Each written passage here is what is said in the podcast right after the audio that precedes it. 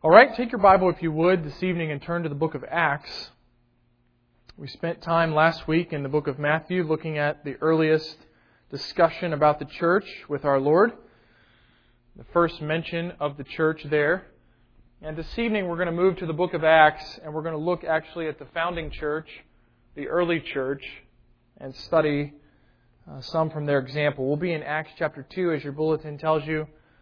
And I trust that our time together in the Word of God will be profitable for us this evening. There's no doubt that history has fallen on hard times in our culture.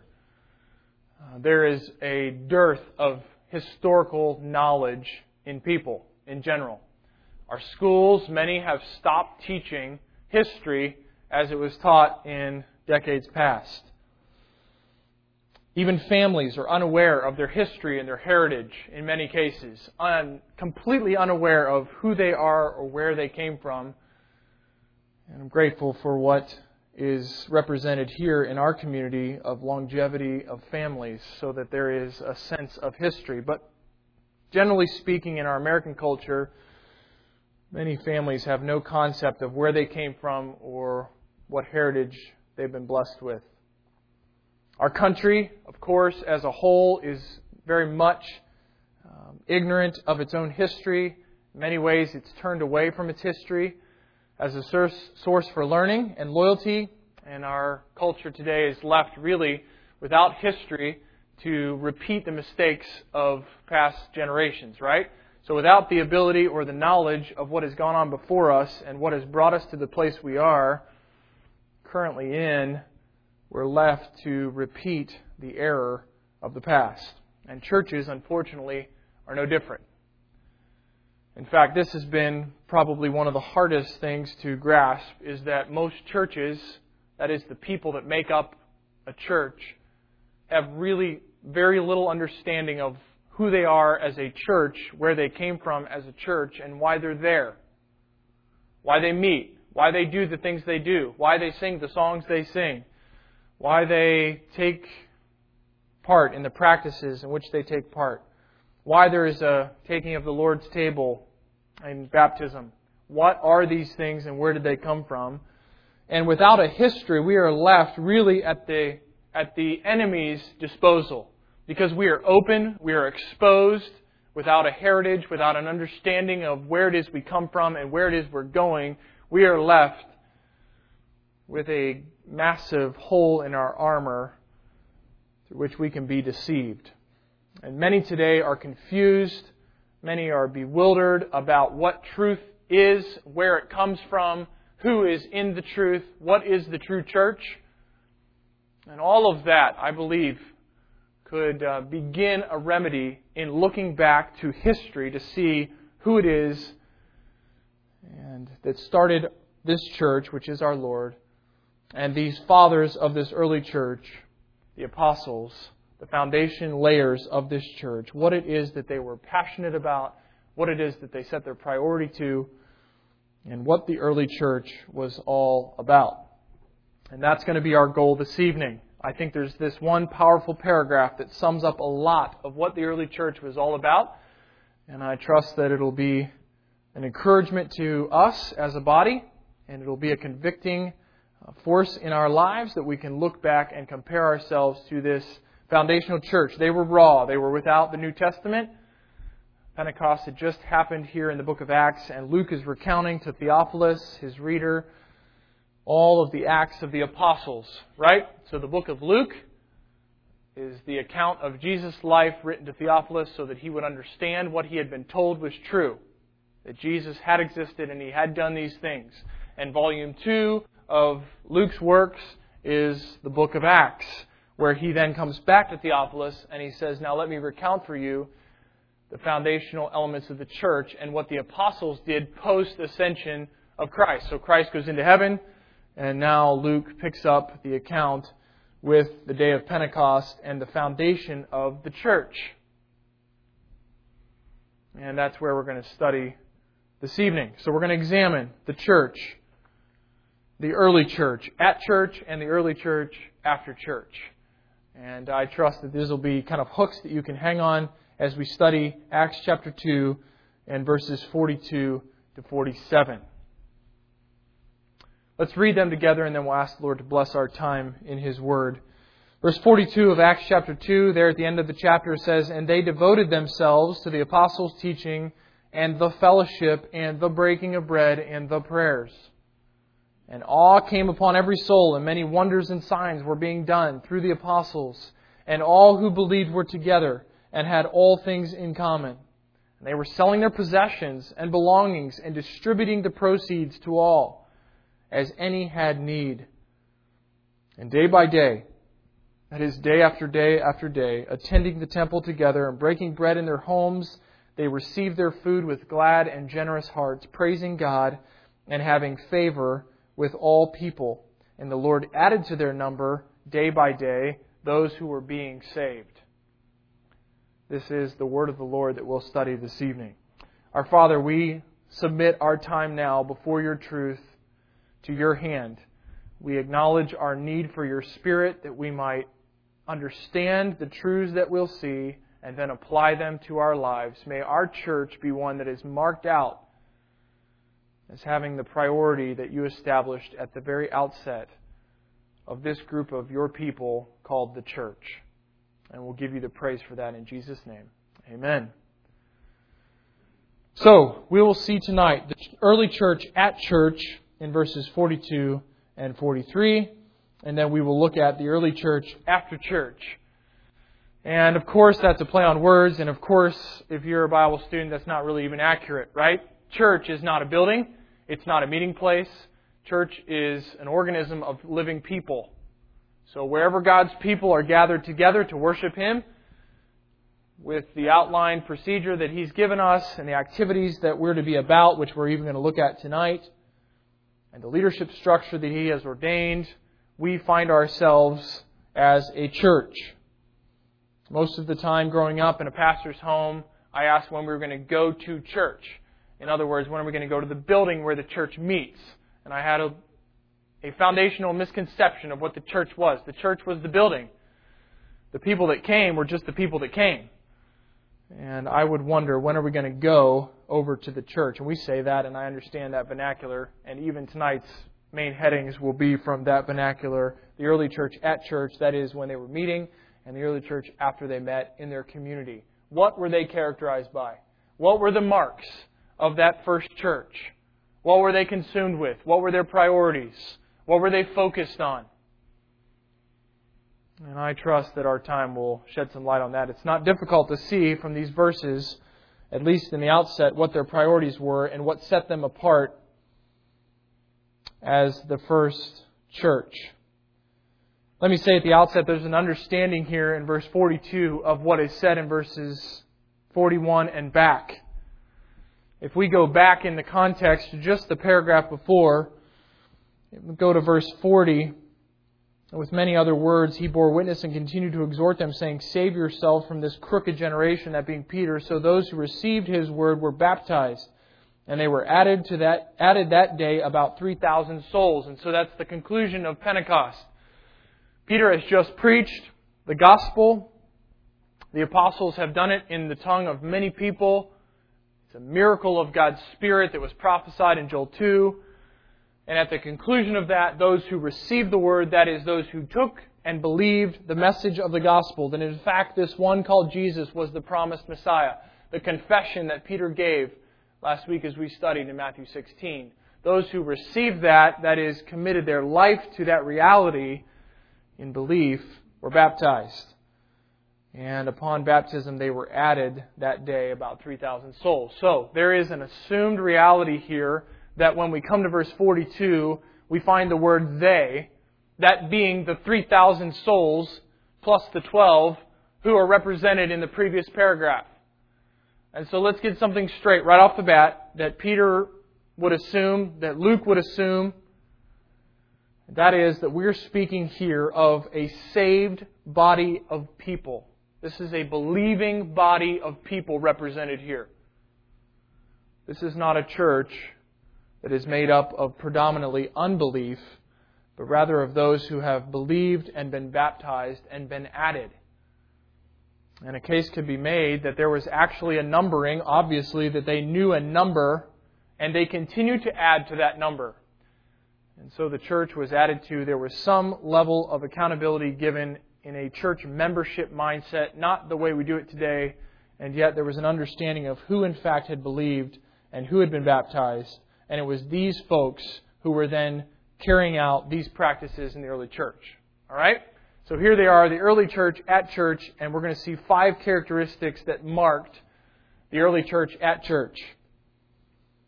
Number one, it was a teaching church. They devoted themselves to the apostles' teaching. This was the standard course for the early converts at Pentecost. This is not a written word. This was not that the apostles had uh, letters to read to them. There was none of that. And so you have to take your mind into a different phase in God's working where, in fact, there was no New Testament, there were no Gospels, there was simply the Word of the apostles. And those apostles had been promised by Christ that the Spirit of God would give them the words to speak. And they would, in fact, be communicating as ambassadors for God. And so this early church was focused and devoted to the apostles' teaching.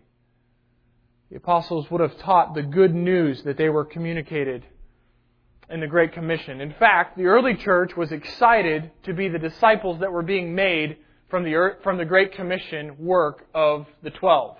Right? So back in Matthew 28, at the conclusion of Christ's ministry, you know the Great Commission, that they would go into all the world and they would make disciples and baptize them in the name of the Father and the Son and the Holy Spirit, correct? These people are the direct recipients of the Great Commission.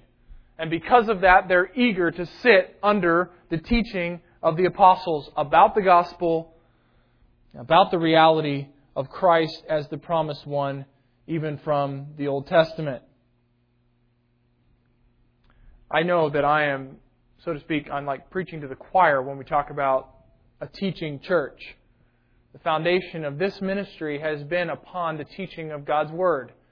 From 2005 till this day, it has been a centerpiece of what goes on in this church. And yet, I remind you that we must be recommitted daily to the apostles' teaching, to the Word of the Lord given in completed form in the Bibles that we hold in our laps.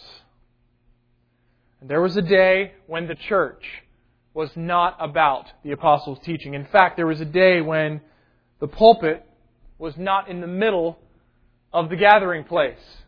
And maybe you've never even thought about this, but the pulpit was not always here. In fact, the pulpit was set up to the side, and the sacraments were set here as the centerpiece of the gathering for Mass.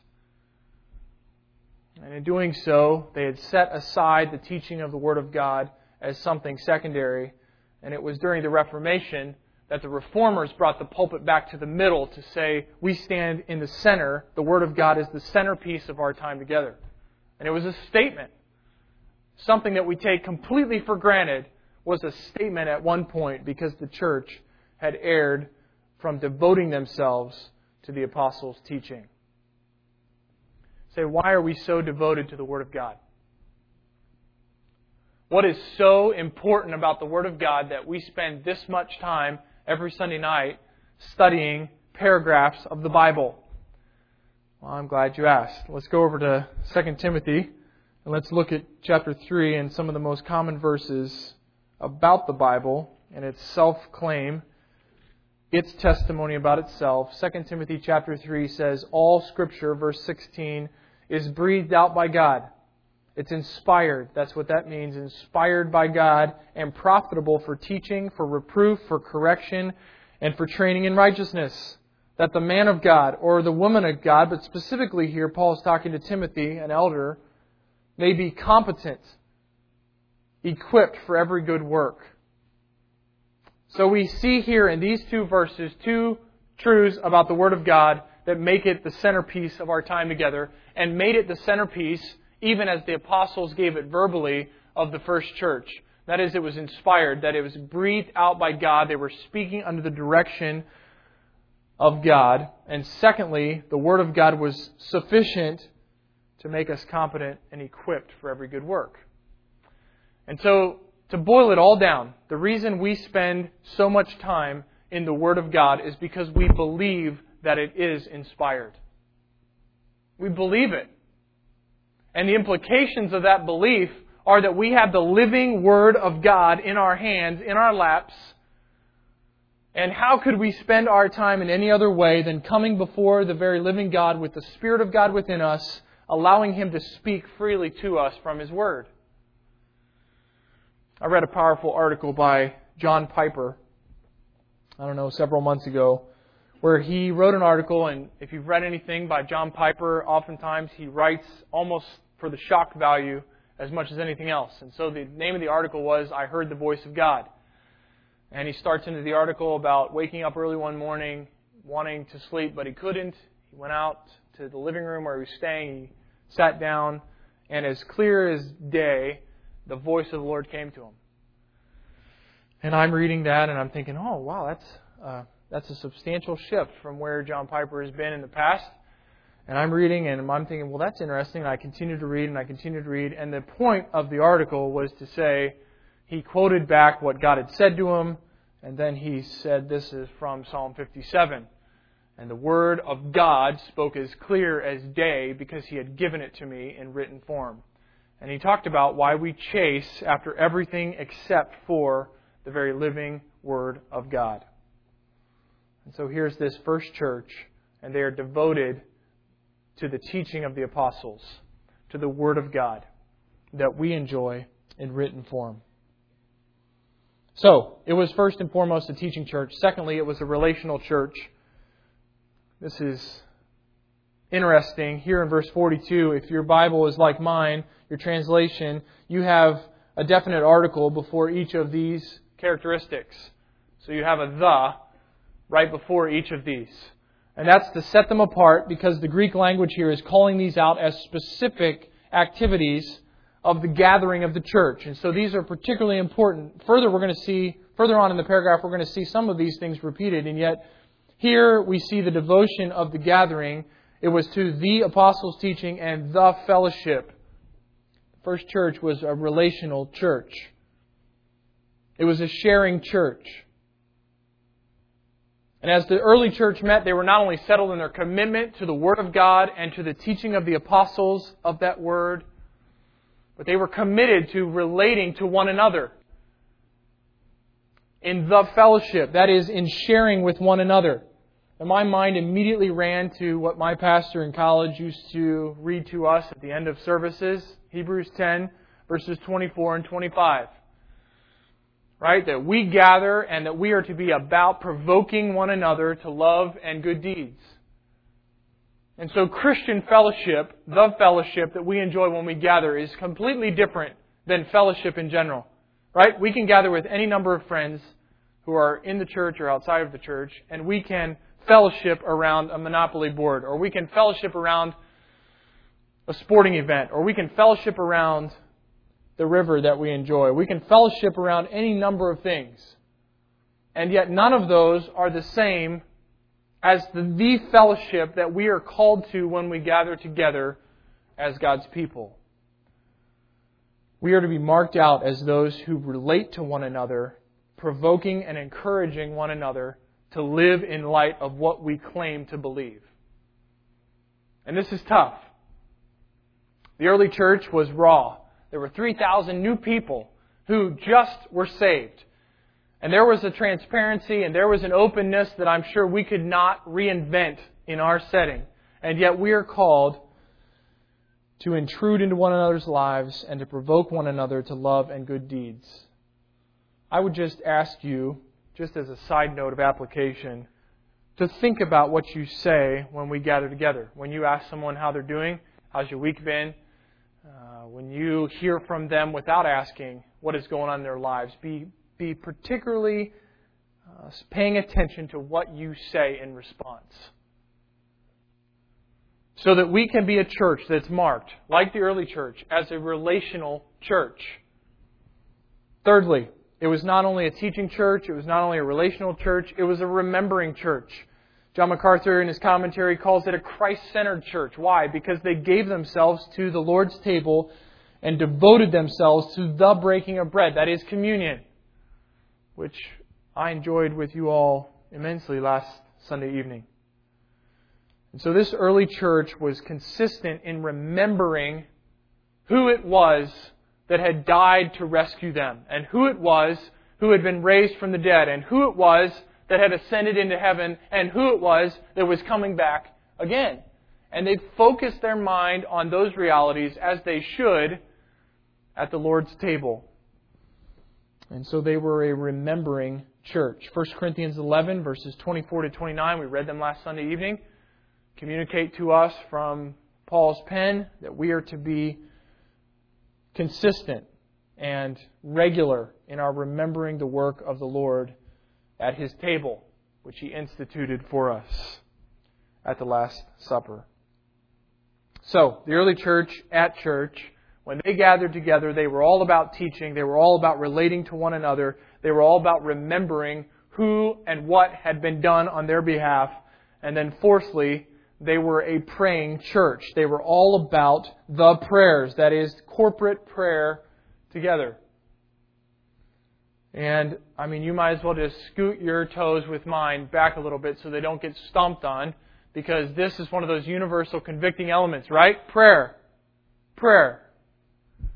There's no, uh, there's no element of our Christian life that we feel more inadequate in than prayer. Our self sufficiency is rampant.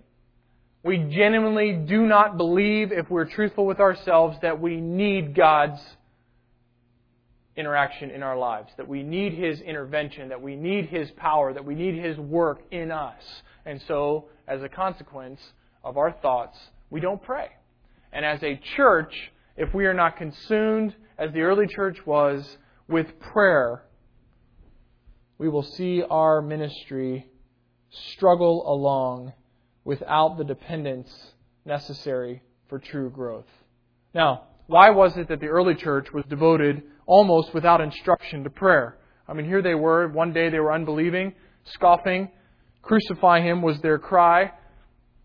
A, a mere 30 days later, 40 days later, they are, they are gathered together. They're giving themselves the apostles' teaching. How is it that they knew instinctively, it seems, to give themselves to prayer. Turn back to John chapter 14, and let's look at a promise that Jesus gave his very nervous disciples who were very concerned of what they would do without their Lord at their side. Jesus tells his disciples, in verse 12, Truly, truly, I say to you, whoever believes in me will also do the works that I do, and greater works than these he, will he do, because I am going to the Father. And now, in light of my going to the Father, whatever you ask in my name, this I will do, that the Father may be glorified in the Son. If you ask me anything in my name, I will do it. In the name of the Lord, the reason we say in Jesus' name, Amen, is simply matching the character and the will and the purposes of our Lord. And so as we pray in Jesus' name, that is, we would pray matching the very direction and the character and the thought and the desire of our Lord with what we are praying for. He promises that He will do it. And the early church was aware that their Savior, their Lord, had just ascended. The apostles were acutely aware that the one that they had spent all this time with for three years was now gone from their presence. They had the Spirit as a comforter and a teacher, and they had prayer as a means of communicating to the Father through the very one that they had spent all that time with. And so here the early church is consumed, it's devoted to prayer. So it's a teaching church, first and foremost. Not only that, it's a relational church given to fellowship one with another at its gatherings. It's a remembering church focusing on the Lord's table when it's gathered together. And then lastly, in verse 42, and fourthly, altogether, the church at church was devoted to prayer. These people were being taught, edified, reminded of Christ's sacrifice, and they were turning themselves to corporate prayer. None of us likes to read 1 Thessalonians 5:12 when it says pray without ceasing. That was a body command that was given to us as a church. That we are to be about prayer. That doesn't mean that prayer meeting is the centerpiece of what that command represents, but that does mean that when we gather together, our services should have key elements of prayer, and you should be praying during those times. I grew up, I mean, from the from the womb, I was in church. And I don't know that I thought about the fact that I was to be praying when someone else was praying out loud until way down the line, probably in college, was the first time I ever thought about it. And so I would encourage you as I pray, or as one of the men pray from the front, that you're praying. That you're not thinking about what you may be doing this evening or this week. That you're not even thinking about what you've already done this past week or this day. But that you are focusing your heart and your mind in either praying in affirmation of what is being prayed or you are praying individually for the ministry of the Word and the time together as we minister to one another. We must be all about prayer. And then, fifthly, the church at church was a powerful church. It was a powerful church. In verse 43, and awe came upon every soul. If we translated that literally, awe kept coming repeatedly, continually upon every soul. They were in awe at all times. Why? Because many signs and wonders were being done through the apostles. As should be expected at this point, Luke tells us that the church was continually in awe of the presence of the Lord. This would have been unbelievable and should be unbelievable to us that the Spirit of God is alive and working with us tonight. He's in our midst. He is working in you. He's working through me and in me right now.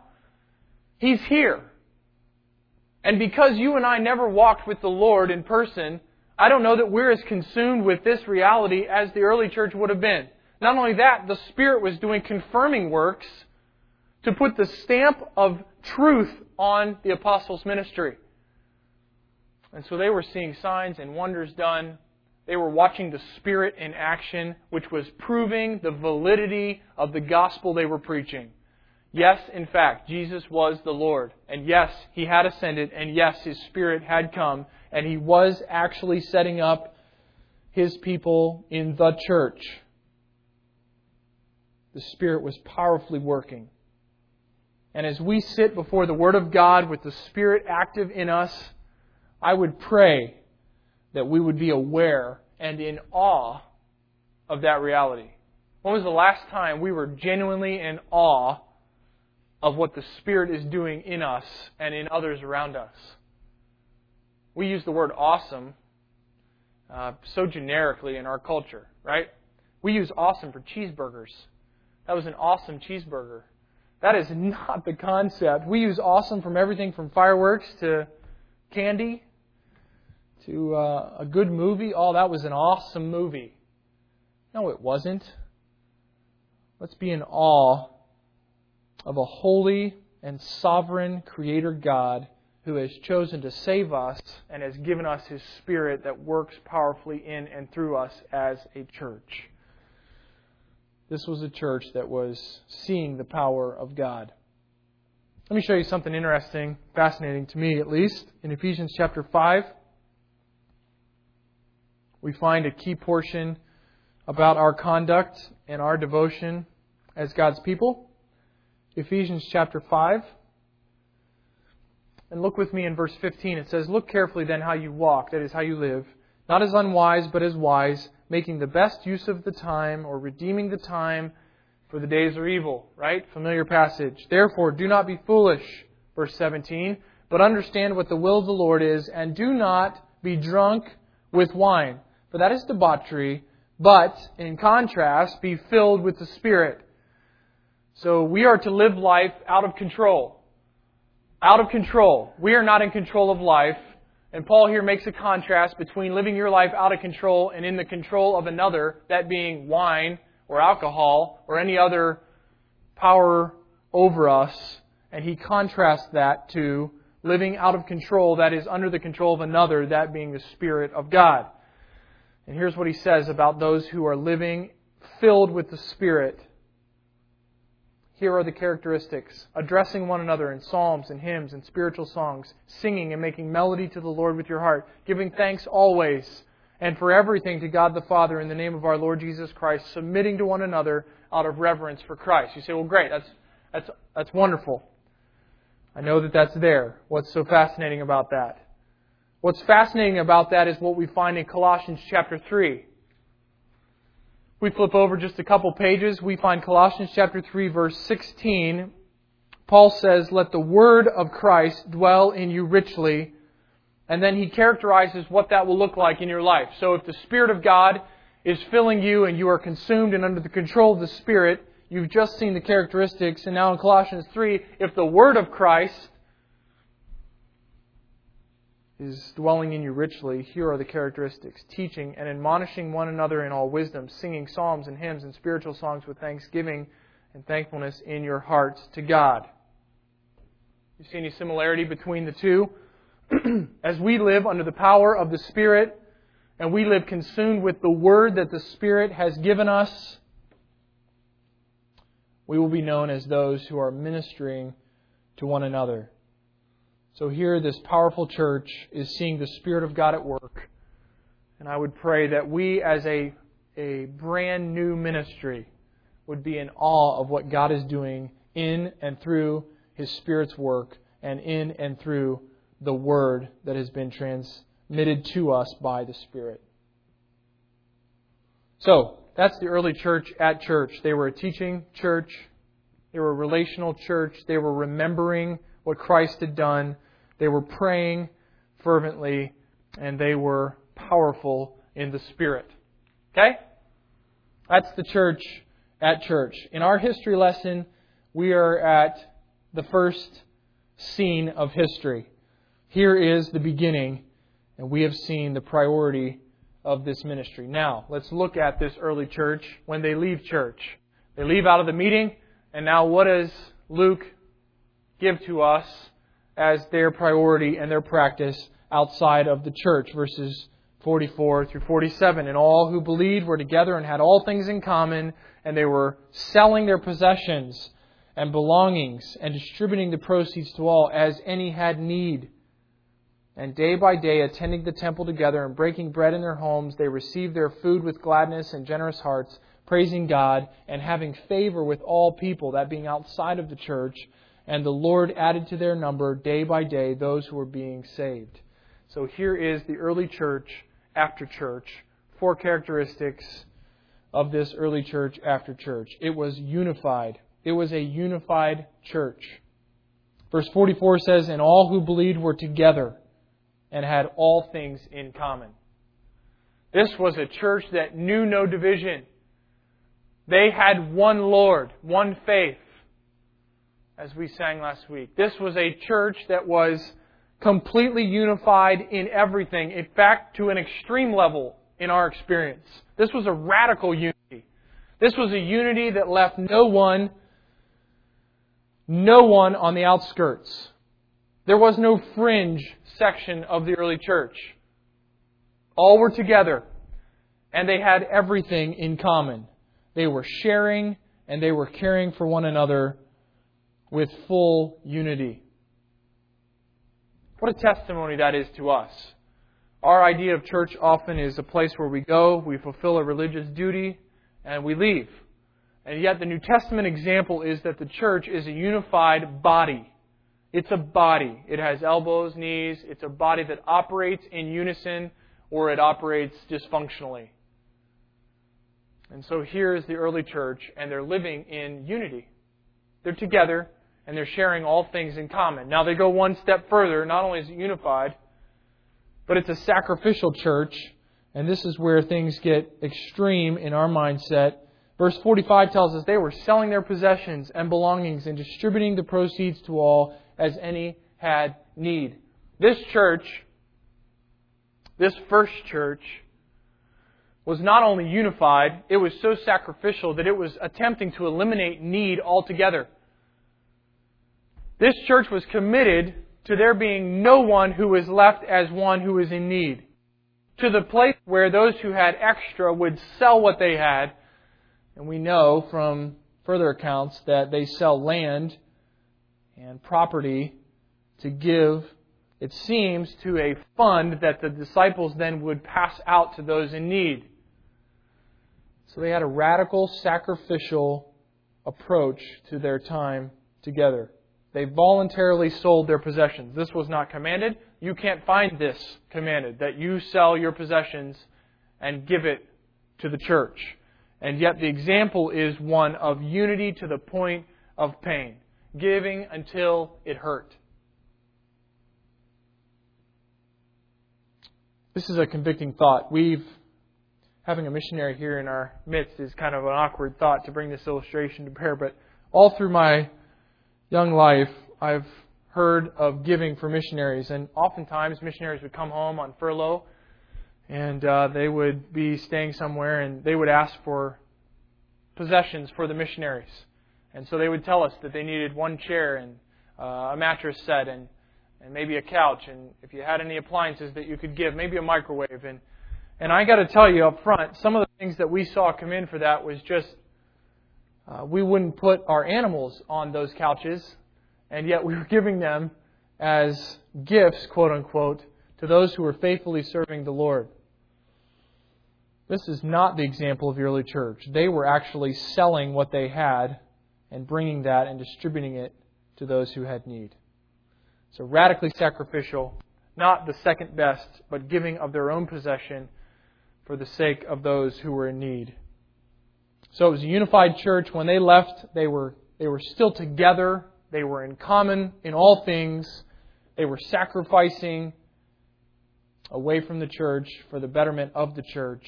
Thirdly, they were consistent. It was a consistent church. They gathered daily at the temple. This was before persecution started. Many of them were Jewish believers. Jesus was obviously the covenant promised one to the Jewish people. They were gathering in the outer courts of the temple and singing and praising God. Consistently living their lives before the culture in which they lived in a way that was exemplary, that caused no reproach upon the name of their Lord. Not only did they gather at the temple, verse 46 tells us, but they were breaking bread in homes. That is, they were eating together in homes. They received their food, it tells us, with glad and generous hearts. And this is one thing that we can really get our arms around in American culture, right? If we're going to be together, let's eat. All right, let's let's make sure we're eating. This church was all about consistency. Day by day they were doing this, meeting in the temple, breaking bread in each other's homes, going with one another, spending time together, and with joy in their hearts they were giving generously to one another in every facet. These were consistent people. This was a consistent church. And look at what verse 47 tells us about this church in its, in its community. Praising God and what? Having favor with all people. This was a church that was gaining favor with many because of their consistency. It's hard not to read these verses and then immediately call into question our activities as God's people. We're a brand new church. We're gathered together, many not even knowing yet if they're going to join with us permanently. And yet, I think we can come as God's people and we can look at our own lives and put up the mirror of God's Word, as James calls it, and allow ourselves to see ourselves for who we are in comparison to this foundational and early church. These were consistent people, worshiping God, fellowshipping with one another around the meal table, and they were peaceful and well thought of by their community. Granted, that was about the end as persecution would come, and the scattered church would go into all the world, planting churches and feed what would then develop into what we know today as the universal church. 1 Timothy 3, verse 7 tells elders that they are to be well thought of in their community as above reproach, and this was the mark of the early church. Okay, lastly, the early church after church. Not only was it unified, sacrificial, consistent, but it was growing. And this is the powerful section here, concludes with a recognition that the Lord added to the number day by day those who were being saved. Notice how, how much God is the centerpiece of that section. The Lord, Jesus Christ Himself, was adding to their number, that is, to the number of those who had believed and been baptized. And He was adding to their number from who? Where was He gathering these numbers that He was adding? Day by day, from those who were being saved. God was powerfully using this church to bring the gospel to bear on the lives of sinners, and God was saving people and bringing them into the church. Let me challenge you with a prayer request for our young church. May we be a church that is being added to because God is saving sinners. The standard fare in American churches is growth by osmosis, right? So whichever ones you're closest to, they come into yours. And so there's a general idea that church growth oftentimes is just gathering Christians who are elsewhere. And that's a part of growth. There's no doubt about that. And yet there is a there's a part of growth that we see in the early church that oftentimes is drastically missing or at least small in our assemblies. So I'm praying that God would do a work here in our community that we would be a light and a salt, and that people would be being saved and added to our church.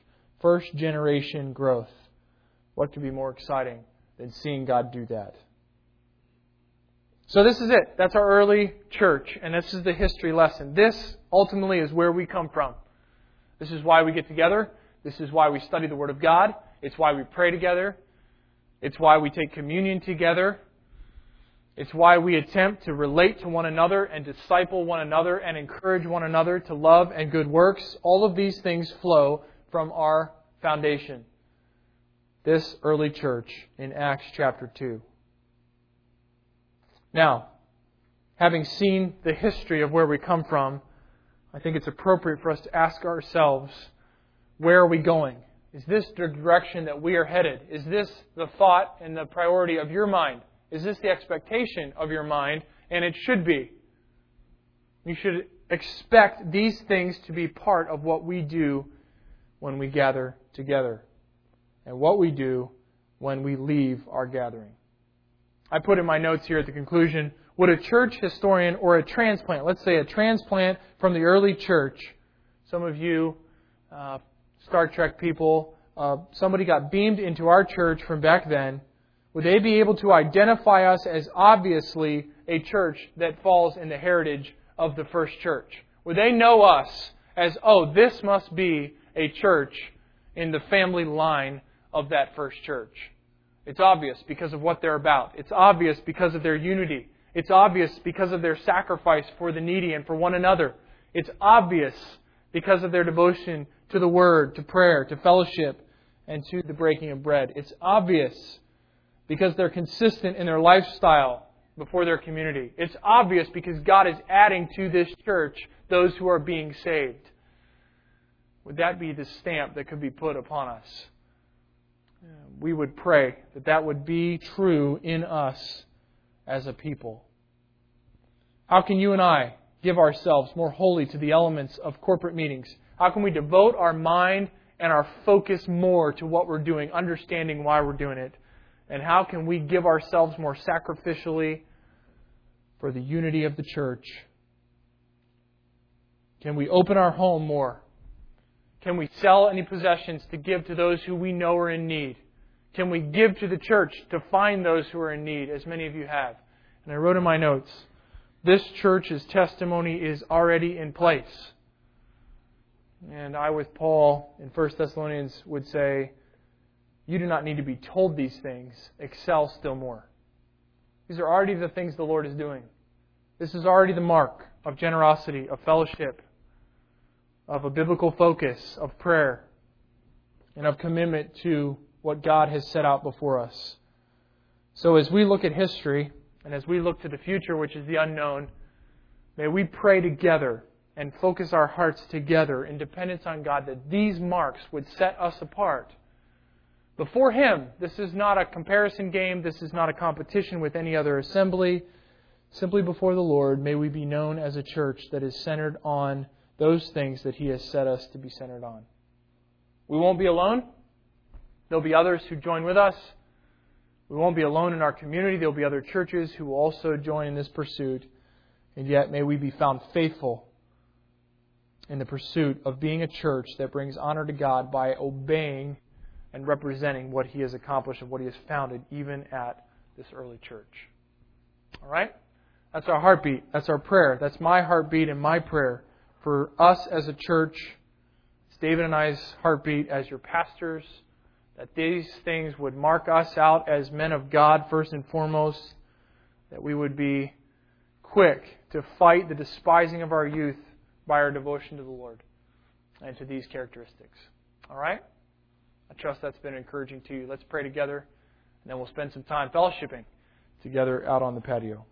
Our Father, thank you for all who have come tonight. Thank you for our time together. We have attempted to make much of you, to recognize you as the Lord of the church, who has given us your word to direct us, to guide us. You've promised us as we found ourselves on your truth and on the confession of your Son as the living and true God who was promised and who came as Savior and Lord, that you would grow us, that you would develop us, that death would never have victory over us. And so, as we've gathered tonight, we have taken another look at your word. We've reminded ourselves of what we're to be about, and now we turn to you and ask this week, as we leave our gathering and we go out into our community, may our time outside of here be marked as those who are unified as a body of Christ, those who are sacrificing for one another, those who are consistent in lifestyle and seeing growth as we evangelize our community, those who do not know you around us. May we be faithful to speak your word boldly and to live your word consistently as we depend upon your grace that works through us. Thank you for what you've founded here. Thank you for what has been established already as a pattern. May you find us faithful as your people and as your church. We submit ourselves now in Jesus' name and for his name's sake. Amen.